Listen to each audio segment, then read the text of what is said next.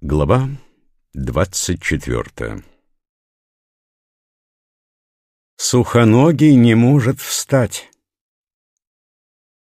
Сидящий не может ходить.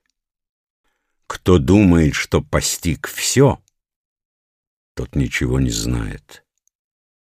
Кто доволен самим собою, тот не может прославиться.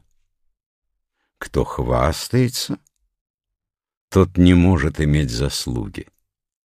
Кто горд, тот не может возвыситься. Такие люди с точки зрения Тау называются питающимися излишеством и творящими напрасно. Поэтому, когда они находят Тау, то оставаться в нем решительно не могут.